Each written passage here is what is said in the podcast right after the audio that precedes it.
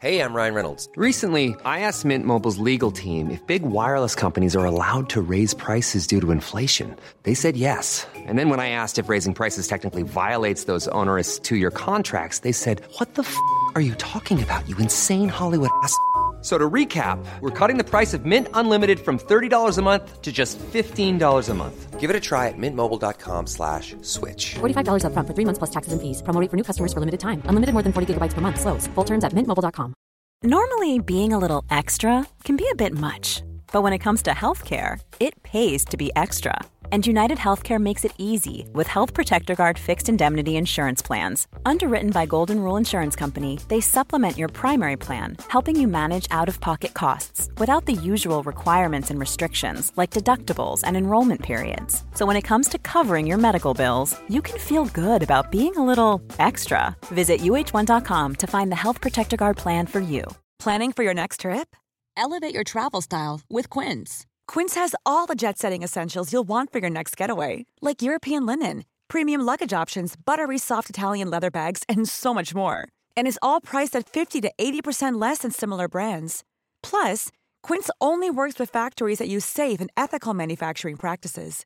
Pack your bags with high-quality essentials you'll be wearing for vacations to come with Quince. Go to quince.com slash pack for free shipping and 365-day returns. This special episode of After Work Drinks is brought to you by me, Period Care for the Modern Woman.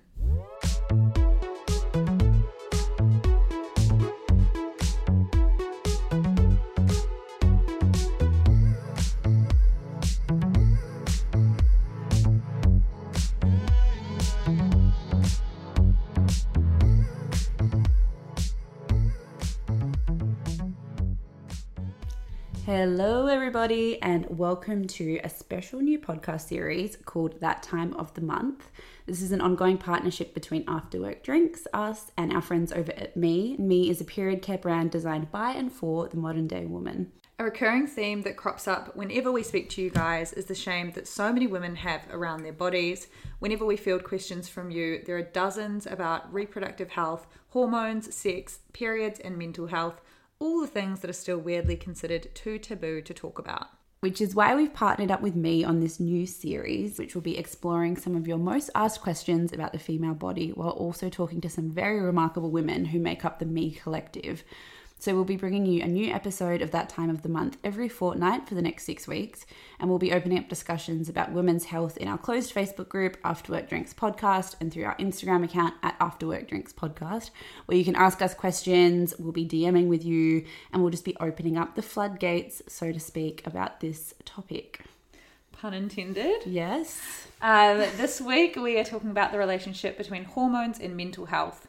So when we were doing the research for this episode, we were both really shocked by how much we didn't know about hormones.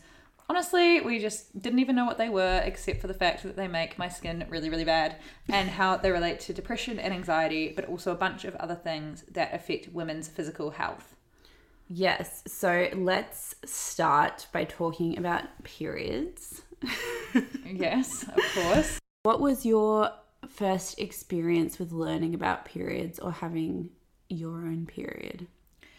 Uh, I remember I went to a co ed high school until I was 15, and then I was moved to girls only. And I remember at the co ed high school, um, the conversation around getting your period was just so much different. It was girls were so scared to talk about any of it. I got my period when I was 13, and I feel like I had no discussion prior with my mum or with any adult woman in my life. Uh, on Wednesday's episode, we mentioned a boy called Stephen who made me give up being a Catholic. but I was friends with his cousin, and we'd all gone away for the for a summer holiday, and I was staying at the same house he was staying at, and I got my period while we were there, and I remember running into the bathroom and having absolutely no idea what to do, so I had to um, shout out to my friend and she came into the bathroom and she'd already had her period before and she gave me a tampon and said put this inside you Which And I was- like so scary when you're that age. You're like, what? Yeah, I just looked at it and I was like, I have no idea. And I think it was an applicator tampon, which honestly to this day I still don't know how to use. They're so scary. They're so scary, and it's all they have in the US. Yeah, yeah. is it? Yeah, yeah. I, when I I- when I was in the US, um, I was actually talking to a friend who's Canadian born, and she was so shocked that we just stick our fingers up there instead of using an applicator. She thought it was she thought it was like crazy, but um, it was an applicator, and I just couldn't for the life of me work out how to use it. It was hurting. Um, I was confused, and so I just put a bunch of toilet paper on my underwear and walked back out of the bathroom. waddled back out of the bathroom. Yeah. So I remember the first time I found about found out about periods was early. I was really young. It was in the now infamous apple muffin conversation with my mum when I was nine, and I was asking her what porn was, and then I think she just went for it and told me everything. And as soon as I found out what periods were, I was desperate to get one because I just thought it made me. It would make me feel so grown up. And I used to, this is really embarrassing, and I'm only just remembering this, but I used to insist to my mum that I had my period when I hadn't got it yet. So I could like have tampons and pads and I would wear pads to school sometimes when I just didn't have my period.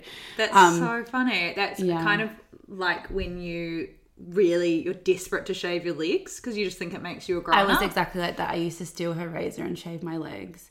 Um, and my Yeah. mum wouldn't let me shave my legs. And I remember um, I did it anyway and I didn't know what to do. So I used to go up and down. And I used to have like gashes all over my legs all the time. still it's so do. chaotic. Yeah. um, but then when I first when I first got my period, I was 13 as well. And I was so, so excited. I remember waking up the next day being like, I'm a woman now. And um, it happened when I was watching Grey's Anatomy. Gosh, don't you just wish you could go back and Those are the days. I remember the falling days. asleep and being so thrilled. I was like, finally, I have it. really? Um, it was kind of a thing at our school, I think, where I was exactly the same as you. I went to a co-ed school and I got taken out for being naughty and put in an all-girls school when I was 15. That's so funny. What? Same. Yeah, it's weird. Yeah, and we, um, but I think the girls that I was friends with, it was like we all wanted to be grown up. So the you know you know how there was always like the cool girl always had a period when she was like eight. Yeah. and had massive knockers when she was 12. Yeah. It was kind of that vibe. So it's interesting because I think there was more so shame in the school environment because I, we both went to religious schools. Um, and there was like that weird hang up about tampons, how you shouldn't use tampons because you might break your hymen or whatever. And it was, that was I- kind of a conversation in our school where we are encouraged to use pads. And I think we just, the first time I used a tampon, I was the same. I didn't know how to use it. I didn't unfurl the string, and I thought I was going to have to go to the hospital because I was just trapped. um, but yeah, I think the shame came more from no one in your family wanting to talk about it, or just feeling awkward about it, or even just the way I think about how our parents' generation were with like hiding tampons and not being so open about them. Yeah, I'm quite surprised my mum never had a conversation with me about it. But I actually saw a study the other day that said, um, I just Googled it to find it again because I was so shocked at the time, that schoolgirls take an average of three days off per term because of period related issues and shame. And that was the most common reason for them to be absent above being sick, going on holiday, and wagging schools. This is a study that was done in the UK. That's crazy. Yeah, and half of British girls have witnessed people at school being bullied and shamed about their period, and nearly half of girls said boys tease or joke about periods. There was another stat that I can't find for the life of me, but it was something along the lines of girls would rather maybe it was literally this girls would rather miss a day of school than than ask for a tampon. Yeah, right. Yeah. Which is so crazy. Even the fact I think that I was never you're, you're left to figure out so much on your own. Like I was never taught how regularly to change a tampon or mm. like how much you would need per month or that it was okay if you had to go every hour if you needed to. It didn't matter. Like I feel like so much of it was just wading my way through being confused for so long Yeah. and like just being so embarrassed. I remember once I was I remember I remember always being so scared that it had leaked in class and that I would stand up and have a period like mark Same. on my skirt, Yeah. which is crazy. I remember It's like something you have so much fear about that just never happens in real life. You know yeah, what I mean? I know. I can't even think of whether it has ever. I think it has happened to me, but I can't think of when. Yeah, I remember at athletics day or swim Yes. swim days because you just have no idea. Like at the time, you're like, does a tampon work in water when you're swimming in a pool? Exactly. And what if it doesn't? Imagine, imagine being. Oh my god! I was in love with a boy called Dylan at my school, and he Dylan was a a- swimmer. Dylan's such a naughty name. Such a naught. He was. He had like literally six brain cells, and he was just like. "Ugh." Actually, I was in love with a boy called Damien, which is very similar. Damien. And he had a long, um, his hair was like super long and That's funny. um, done in a plait. That's crazy. Dylan's nickname was Fish because he was a swimmer, and then I, I just remember being at the swimming carnival, and I was his girlfriend. and was like, "Woo!" And You I- were his girlfriend? Yeah, I was his girlfriend, Nice. but we didn't do anything. I don't even think we pashed. Oh, I didn't talk to any of my boyfriends until I turned about 14. One time I, I dated one for so long because it was like the whole summer break, but we didn't speak once. And then we got back to school and he dumped me by when I was sharpening my pencil. I went out with a boy in year seven called Tim Cartwright, and he was literally so much shorter than me, like like a crazy amount shorter than me, like a head and a half shorter than me. Um, and I broke up with him via email on the school holidays. Email. Yeah, it's crazy. Hmm. And he was like, "Fuck you" on the email back. Oh my god. Fuck you, it's because I'm short, isn't it? I was like, "No." Um, okay, shall we delve into? We've actually done some research for this episode, you guys. Believe it or not, we've done a, a lot of research. I'd say we're Yes. basically scientists now. Yes. Um, should we delve into what a hormone actually is? Because I have still to this day, I'm quite um, embarrassed to say absolutely no knowledge. I feel I feel as though us as women just have no knowledge of what's actually going on in our bodies at any given time. Like, No. still, I'll just be so shocked when I get my period. I'm like, oh, is Oh. it that time again? I didn't know women had testosterone until I only know that because of my hormonal acne. yeah, until researching this. And I was like, Yeah. oh, yeah. I'm nearly thirty. Yeah, yeah, yeah. Um, so, what are hormones? Hormones are chemical messengers produced in the body that control and regulate the activity of certain cells or organs. The human body produces hundreds of hormones, but the following four have very direct influence on mental health. Thyroid, which regulates your energy, estrogen, which moderates your mood, progesterone, which is a natural anti anxiety hormone, and testosterone, which affects your motivation, sex drive, and physical health. Okay, so basically, if you menstruate, your menstrual cycle is totally regulated by those hormones fluxing in and out over a 28 or so day cycle, um, which again, didn't know. So the hormones are basically, I don't want to bore you guys with the technical scientific details, but progesterone and estrogen specifically work to promote ovulation and stimulate the ovaries which leads to you being fertile to get pregnant, basically. So that's basically what happens in your menstrual cycle. And the way that those hormones ebb and flow has a really direct impact on your mental health. And I think lots and lots of people who menstruate don't realize that they're going through this cycle every 30 days of their moods going up and down and they don't know why. Mm. And then when you understand it, you're like, oh, this is why I feel like this this. makes sense. Yeah, so if you know exactly what's happening in any given month, you can understand why on one day you feel like you really want to go out and socialize, and on other days you feel like you just want to crawl into bed, and on other days you feel super short tempered and grumpy, and other days like it. It's so funny when you consider the fact that we don't monitor this. Yeah, because it's massive. It impacts so much. So we looked it up and we broke down based on all the different things we read what an average kind of cycle looks like for a person that menstruates. So on day one of your cycle, which is the day that you get your period, your estrogen levels are at the lowest they're ever going to be in a month. So you have no energy and you feel totally unmotivated. And then over the first week, your estrogen levels slowly start to rise. So you'll feel slightly more motivated until week two of your cycle, which is when estrogen and progesterone are like skyrocketing. So you feel energetic and excitable. And then towards the end of that week, your testosterone level shoots up. So your sex drive shoots up and you want to have sex. Yeah, and that's also when you're ovulating. So you're ovulating um, like 12 to 14 days after your period has finished. So most fertile then, uh, everybody, whether you're trying to get pregnant or avoid it. And then week three, your hormone levels start to balance out. So everything's kind of in equilibrium for the only time in a month, which is awful. one week of us being harmonious, harmonious, angels. which makes total sense to me. And then in week four, your estrogen, testosterone, and progesterone are all taking a sharp nosedive, and that's what PMS is. So you've got these three different hormones that are like going ebbing in and out, working chaotically with each other, and depending on where they're at in your body, it's totally affects your mood and productivity. And then you and then you get your period, and it all starts again. And then it all starts again.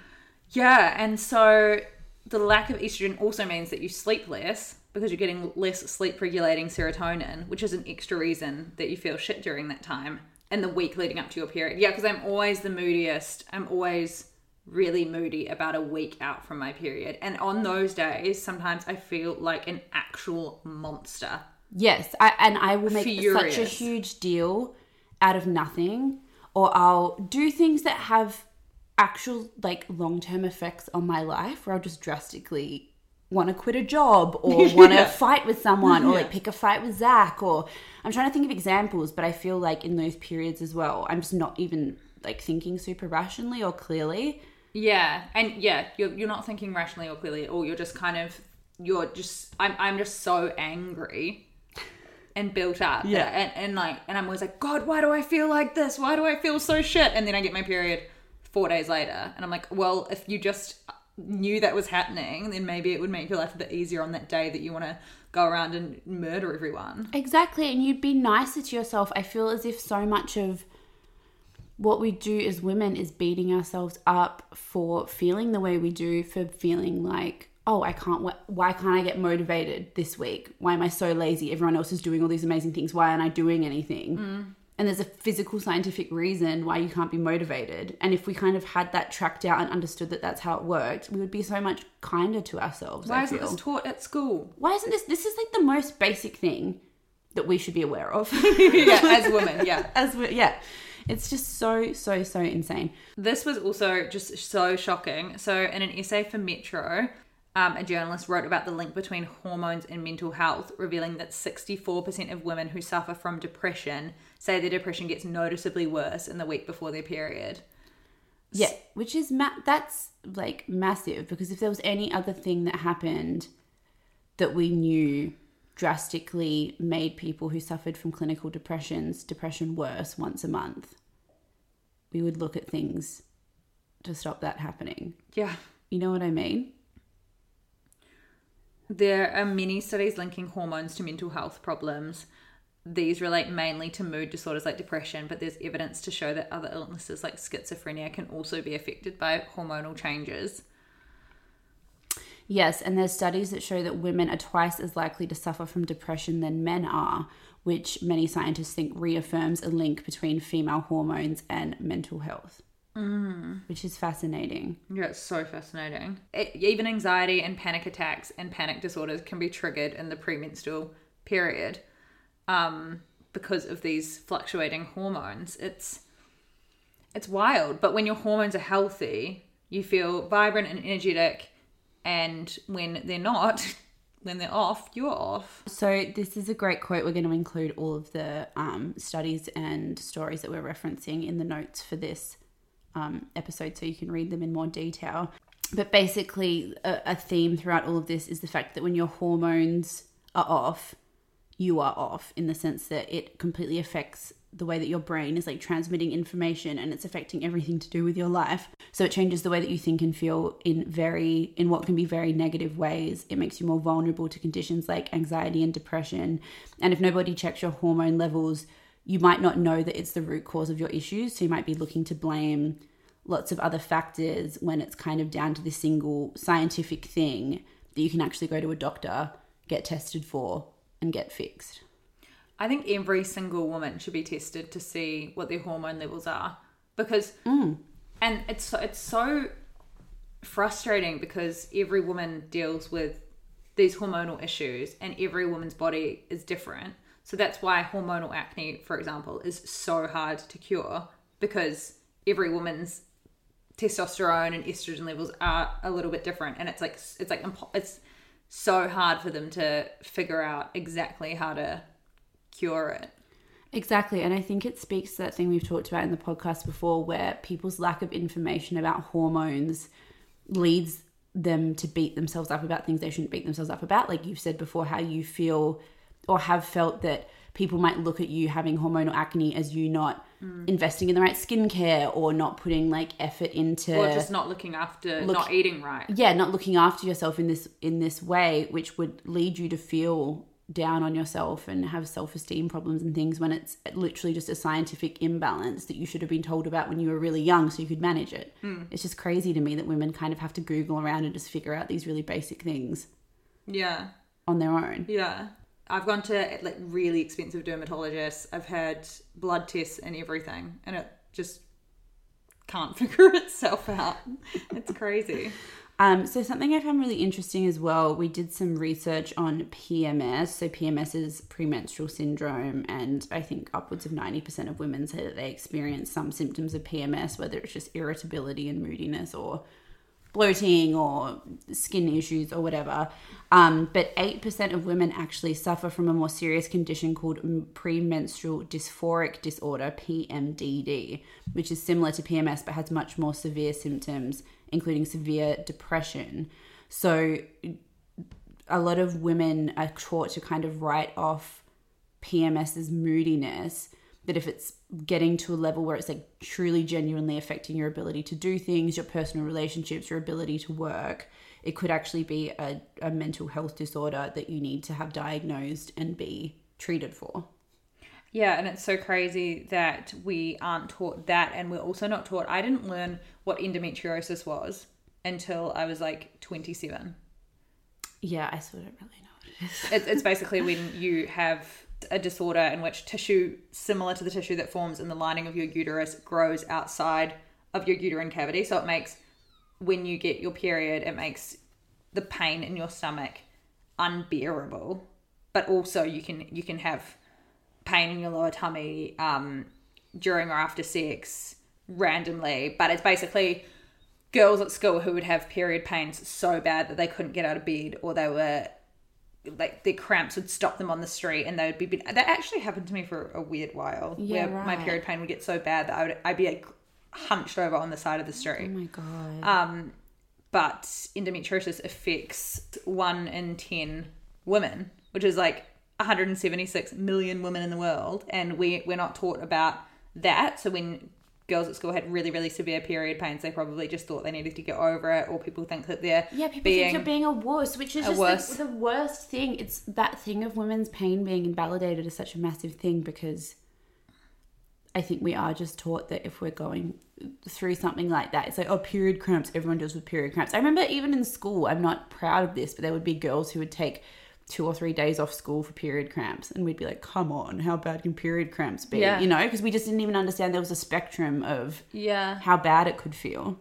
Yeah, my sisters are my sisters are really, really, really bad. Actually, I won't see if she has been. I don't know if you can, can get tested for endometriosis. Um, yeah, I wonder if she's thought about whether she has endometriosis.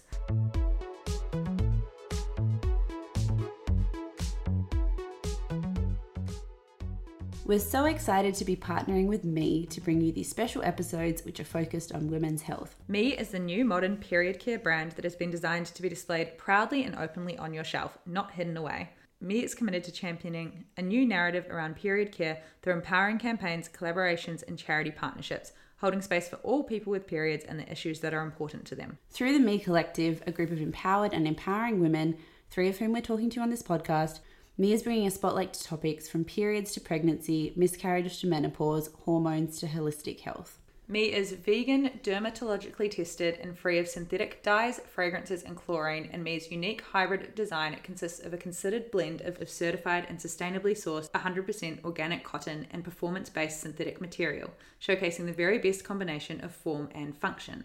Plus, Me's pads and liners have biodegradable sleeves, and all products have recyclable cardboard exterior packaging. In addition to all this, Me is committed to ensuring every person who needs access to period care products can do so, and is working alongside KidsCan in an effort to help alleviate period poverty in New Zealand. Plus, also of importance, it is very, very chic. Find out more at mecollective.com.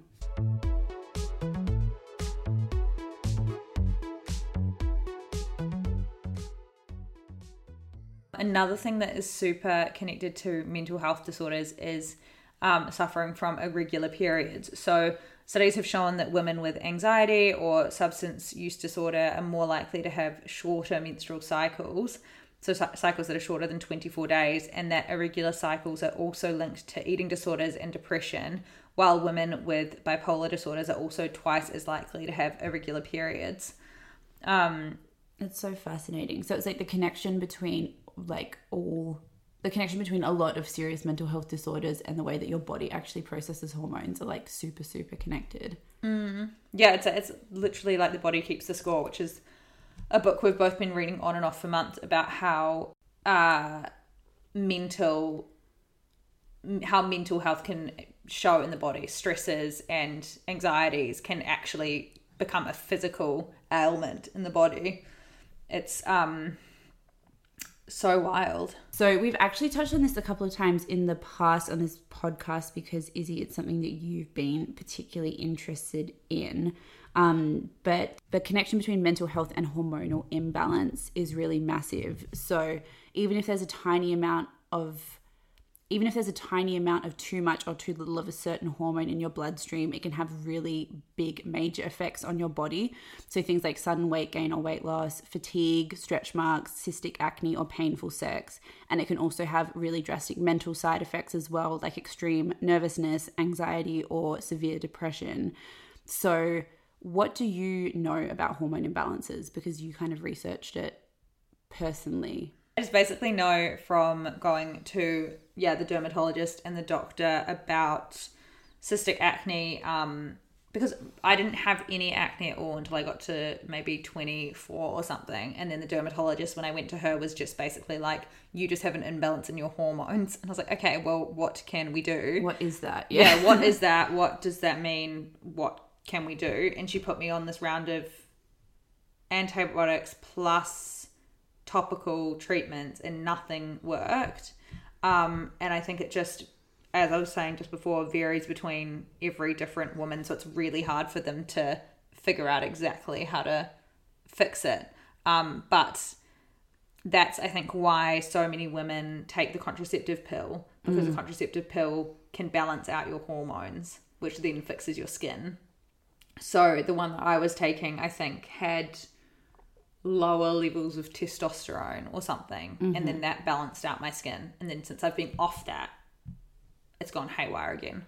And it's so interesting because it can, because your hormones are so delicate. I think the reason that the pill is so polarizing is that it can kind of move your hormones into equilibrium or it can shift them out of equilibrium, which I think we've both talked about. Like for me, I found when I was on the pill, um, I felt really crazy. I felt I found it really hard to get in control of my moods. I found myself feeling the most kind of depressed and anxious I felt in my whole life. And I think there was other factors going on. But I had that on my first pill. Yeah, that contributed to that. But I also think that I didn't really ever have. I mean, me and Izzy have said this in the podcast before, and we'll say it again. Like, we are in no position to advocate whether the pill is good or bad. or we can do is speak to our own experiences. But I, I didn't have a doctor who kind of sat down with me and said, okay, if this is not working for your mood, let's look at all of these other options. I also didn't go in and ask for that, but I think it just speaks to how little we like we don't have the vocabularies to know these things. If I'd have even known then that the reason I was feeling the way I was was because my hormones were out of whack and that the pill was putting my hormones out of whack in one way and that a different pill could put them in another way, I would have felt less scared by it. And now I have this ongoing fear of ever going on oral contraception again because I had such a bad experience.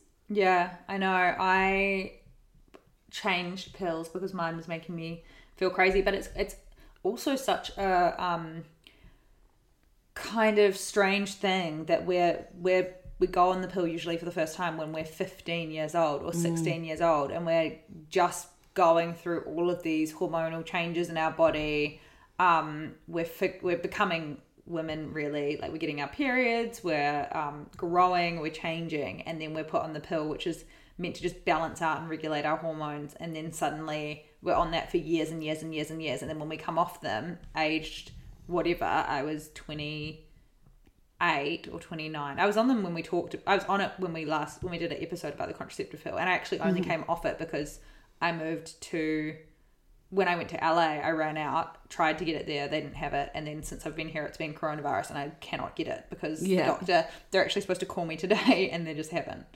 because of um, the pandemic. But then you come off it, and then all of these things go crazy. So it's like it just yeah, it, And in an upcoming episode, we've got an interview with someone really fascinating who talks about the fact that the pill sometimes like masks hormone imbalances that you have. It's not fixing them, it's just covering them up until you come off it. And then everything feels nuts because your body's been kind of masking this issue for a long time. Um, so, something we realized as well in our research is that hormone imbalances, if you have kind of symptoms, either mentally or physically, of hormone imbalance, you should really get it checked out because it can sometimes be a sign of either premature menopause, that your contraceptive uh, that your contraceptive pill isn't working, or a sign of PCOS, which is called polycystic ovary syndrome.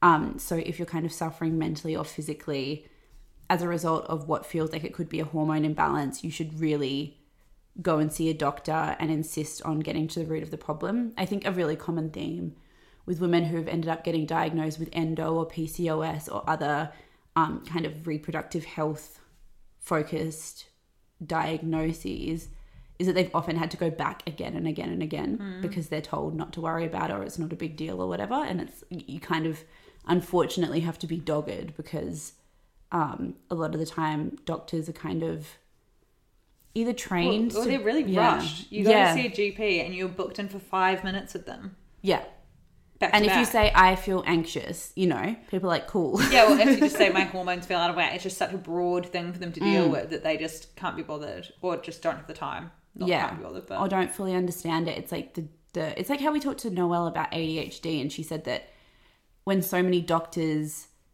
that or gps that we see now went to medical school adhd wasn't even recognized as being a condition that girls could have. So Yeah. obviously it's not going to spring to mind when they talk to a young woman who's like saying the symptoms and i feel like there's a lot of new understanding we have about women's reproductive health that a lot of a GP in their 50s or 60s would just not even necessarily be across. So don't give up.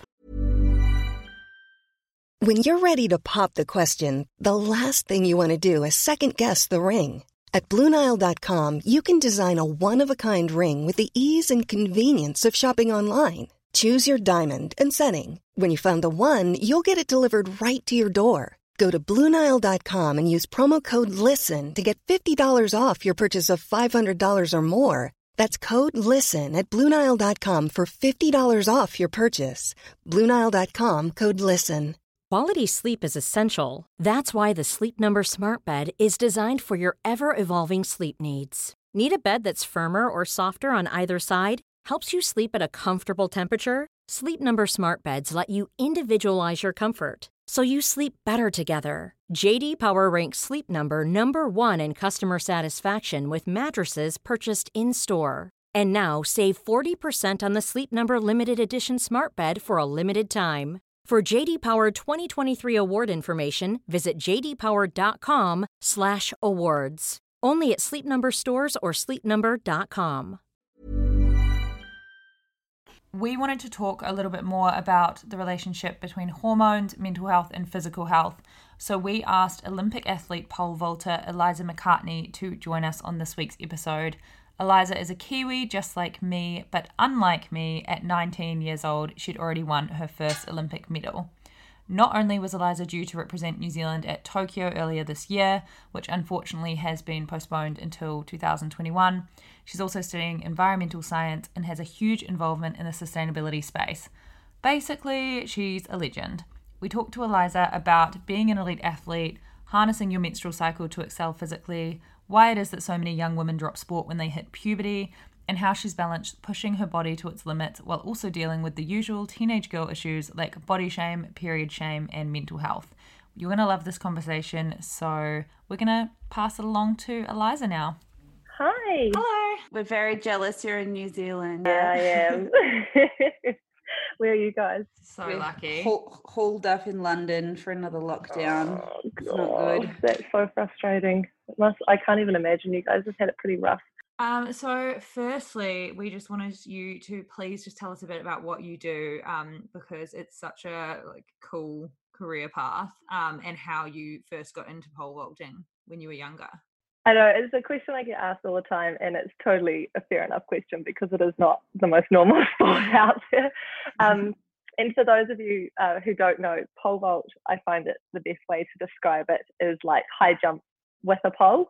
So we just run down a runway with a really long pole, we put it on the ground, it bends, and we use that to jump over a bar. So it is a bit random, um, but I didn't start it like really young. Like, you know, I, I did normal sports when I was younger. I did um, a lot of netball, um, basketball, swimming, cross country. Like, I, I basically did like any sport that came my way. I was like, yeah, I want to try that. And so athletics was very much just the same concept for me. I was like, oh, yeah, I want to try that. And I really loved high jump, the actual high jump. And I just loved the jumping aspect. And I think that's why I loved um, netball as well, because I loved being able to jump up and intercept balls and, and that sort of stuff. So um, I started doing high jump. And then because of that, and I was competing, I saw pole vault at competitions. And I was about 13 at the time, and I just thought, I want to try that one now. And so um, I just gave it a go, and I, I just never stopped really. And it just kind of keeps almost snowballing in a way to the point, you know, like halfway through high school, it was starting to pick up a bit. I went to some international competitions. I had dropped my other sports because pole vault was kind of taking up a lot of time, and I, you know, I couldn't risk injury and all of those sorts of things. Um, and then the last year of school, I went to World Junior Championships, which is under 20. Um, and I won the bronze medal. And so that was quite a big step up um, in terms of kind of pushing me into looking at professional sports rather than a more traditional career. And it's not something that I ever um, kind of aspired to. I didn't, you know, see athletes or professional sports people and be like, you know, I want to do that one day it wasn't even something that kind of crossed my mind as like a career. I was um, really into science at school and I really wanted to study medicine at university.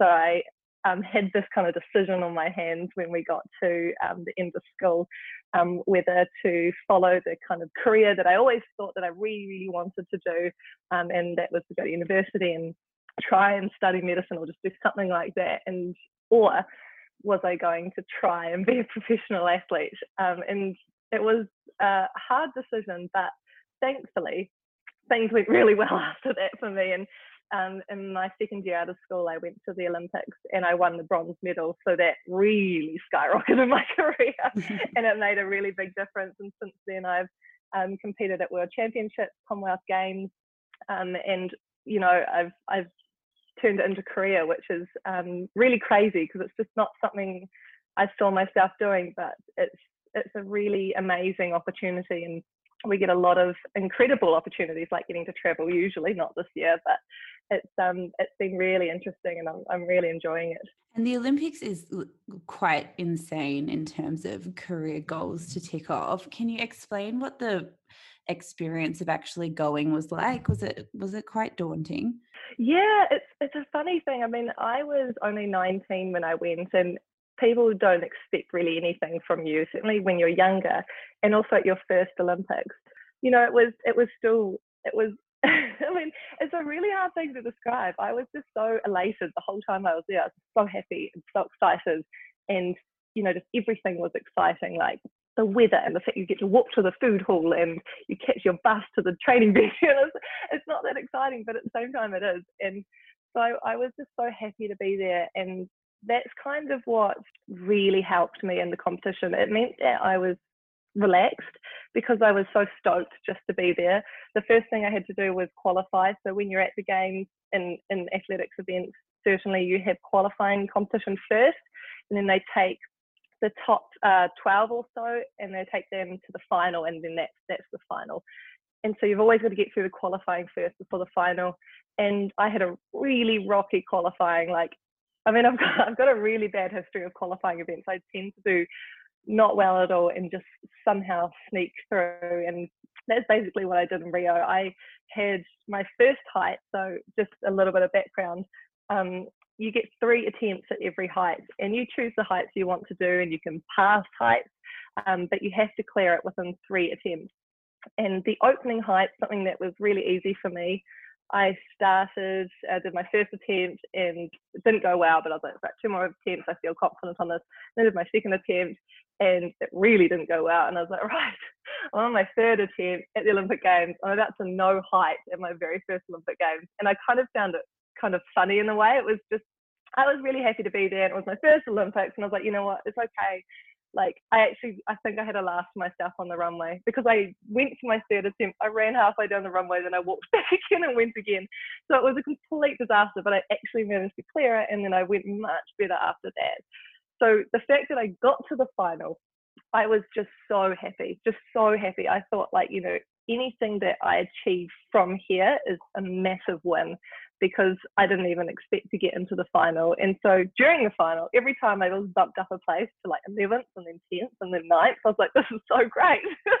and I really just felt like such a naive underdog and really did not expect to medal. But I think that attitude is what kind of gave me an advantage in a way. I wasn't, I was nervous, like I was really nervous, but not in a um, detrimental way. It was more just you know, the nerves are giving me adrenaline and I'm so stoked to be here and I'm just going to have fun. And I think that's what kind of really helped me. And so it wasn't daunting as such, it was more like the nerves and the adrenaline you get from being in a situation like that really, really helped me. So um, that was pretty cool, but I don't know if it's going to happen again because now that I've been to an Olympics. That's amazing. And it's interesting that you said that um, a psychologist is kind of part of that key team because – I think anyone who does sport at such an elite level is obviously aware of the fact that it's very much related to your mental health as well as your physical health. Um, do you have any kind of coping strategies to deal with anxiety or um, just any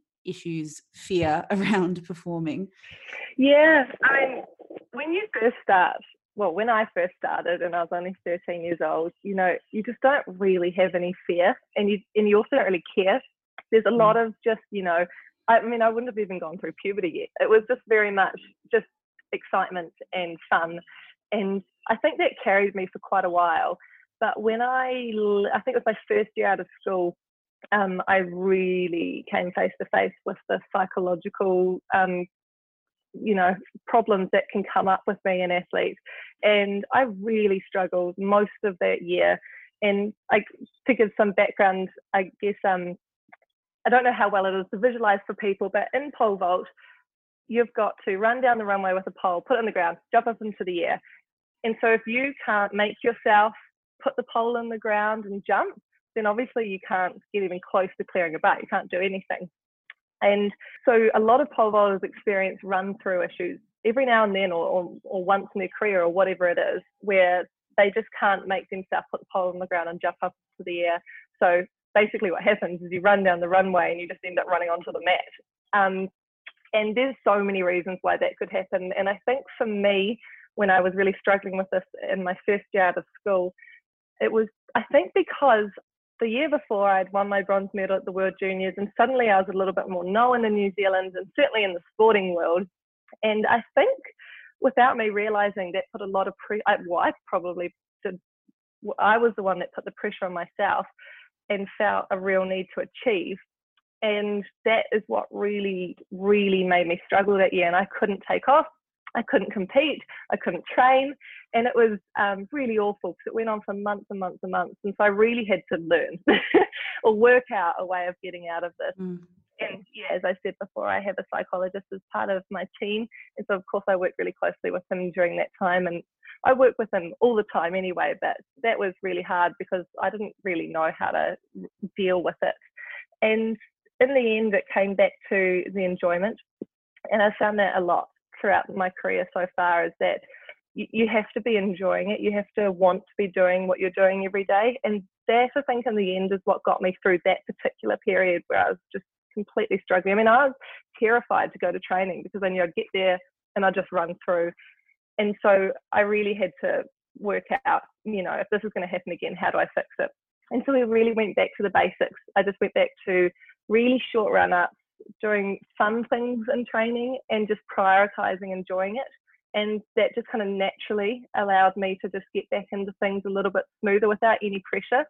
And I went on to compete at a, um, the World University Games, the one I was talking about earlier. And I got there and just being in the village and with the people I'm about to compete against and kind of being a bit more in my element, I guess, um, I just was so excited again and I could suddenly just take off. It was it was just that quick, like a light bulb had flipped in my head. And I went on and I won the silver medal. So that was a really bizarre year. That was so bizarre. But I have had similar things come up in since then as well. Running through is something that um, I've experienced quite a lot. And so I have learned some little tricks, I guess, over the years. But I think really the main thing is one, to be enjoying what you're doing. But the other thing is also to have a bit of a wider purpose. And I know that can sound a little bit fluffy sometimes, but when I kind of really sat down and worked through the reasons why I was doing this, why I wanted to be an athlete, and really nailed those down and thought hard about them over months as well, that's when I had a shift in mindset that, you know no, I've decided I'm doing this for these reasons. This is something important to me. I want to achieve this and this and this. And I had this whole purpose behind why I'm doing this. And that also gave me the motivation when things were getting tough again. And so that with enjoyment, I think, has been my two biggest things to just get through, you know, the the difficulties of being an elite athlete. You do have mental challenges all the time. And and it also translates into life as well, I think. So I have felt kind of grateful in a way to have had those experiences because you learn a lot about yourself that I might not have learned otherwise if I wasn't a professional athlete. So we have just been speaking earlier about hormones and our mental health and um, like harnessing your cycle for productivity. Have you ever learned about your hormones and how different times of your cycle can impact your productivity or even um, the way you're you're able to your body's able to work? Yeah, I think it's a really fascinating area and it's definitely coming to light a lot more. I mean, there's finally research coming out about it. Like people are finally researching these things and getting into it. And I know the science is really young still. So I guess that's part of the reason why I haven't fully dived into it. But mm. I really love that it's um, something that's coming out a lot more and that women aren't being ignored and that fact that we're not just small men is one of my favorite quotes. Um, you know, we are very different from men and our physiology is very different.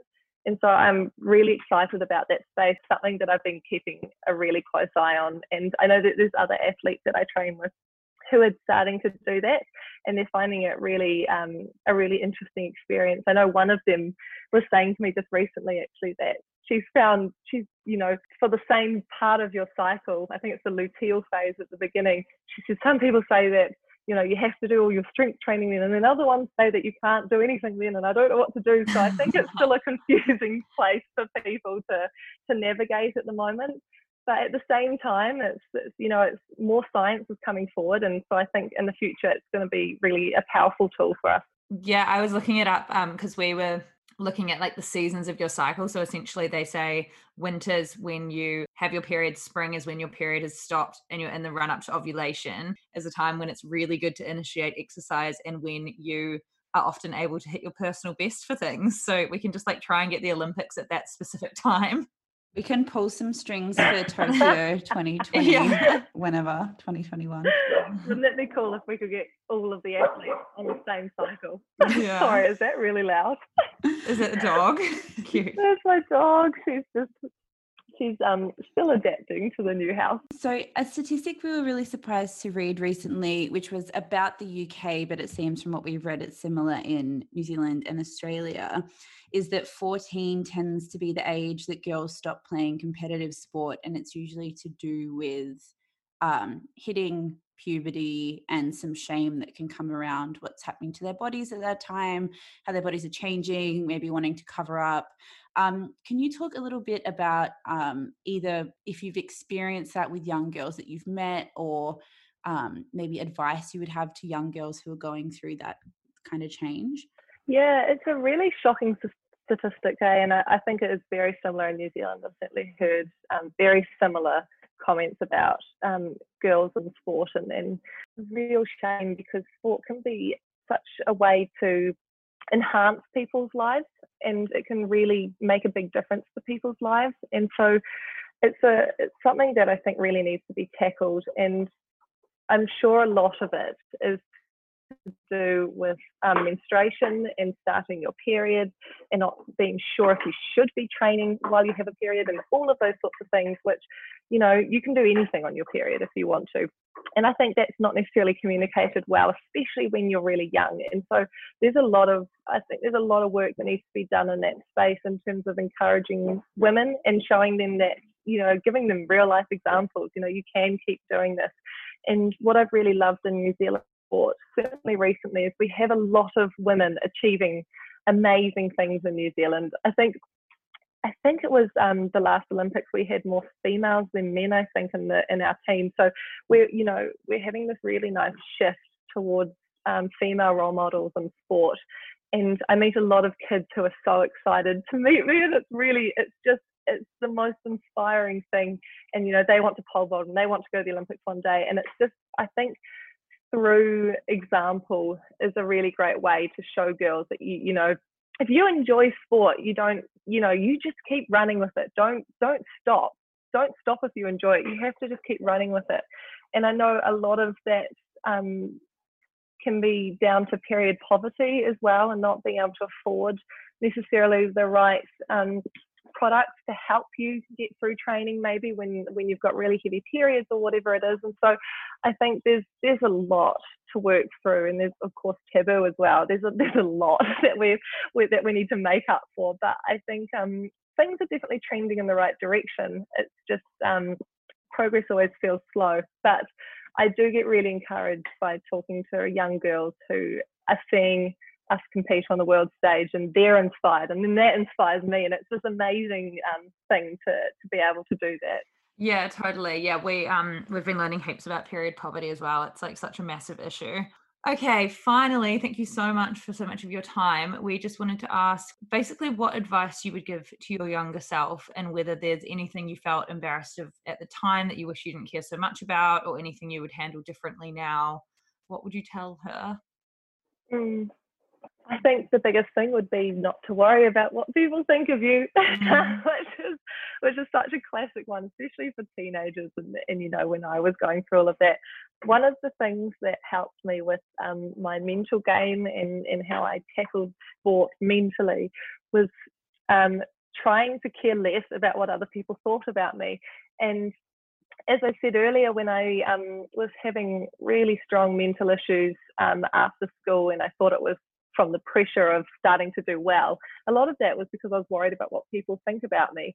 And it took a really long time. Like it's such a hard thing to do. You can't like, right, I'm not going to care anymore what people think of me. Like you can't do that. You have to really work on it over time and be committed and say, no, I'm, you know, I'm just going to keep working on this. I'm going to, you know, really try hard to improve about how I see myself and how other people see me and, and not worrying about that. And certainly when I was a teenager, I remember like trainings when I was, you know, I don't know, I must have been maybe around 15 or something. And back then, for some reason, I don't know if we didn't have strong role models um, in female sport back then or what it was, but I just did not want abs. I was like, I was like, I cannot have abs. Like it's so ugly. It doesn't look feminine, like or whatever it was. And so every time we'd do these circuits that had ads in them, and I just kind of pretend I was doing them, which is so awful. I, I still can't believe I used to do that. And it's all just because you care what other people think. And so I think, especially as a teenager, it's just, I mean, I can't even answer the question on how to really do that. It, it's a commitment you have to make, I think, and you have to decide that you're going to go on this path of caring less over time. But that's definitely the biggest thing that when I was younger was just a bit of a burden. And I didn't really realize it at the time, but it does hold you back, I think, and you don't go out and unleash yourself and do everything you wanted to. Totally. I'm the exact same still. oh, I know it's yeah. hard. I can't believe you didn't want abs. You're like the opposite of me. I know. I don't do the I, I don't do the exercises because I'm lazy. I think you just I think um there's a lot more advertising now of strong women and like that muscles yeah, are feminine as well and they're mm, sexy and true, yeah. yeah. exactly so i don't know if i was just not exposed to it or what it was but i was terrified of looking too muscular which is just ridiculous when you're 15 years old i mean yeah Thank you so much for your time. Yeah, it's been so interesting to talk to you. Thank you for having me. I've really enjoyed speaking to you guys. Thank you so much for listening to this episode, guys. We're so excited for you to listen to this whole series, and we will see you again in two weeks for another installment of that time of the month. Please check in with us on our closed Facebook group, After Work Drinks Podcast, and our Instagram account, After Work Drinks Podcast. DM us any questions you have, any comments you have, any funny period stories you may have, um, and we will see you in two weeks. Bye. Bye.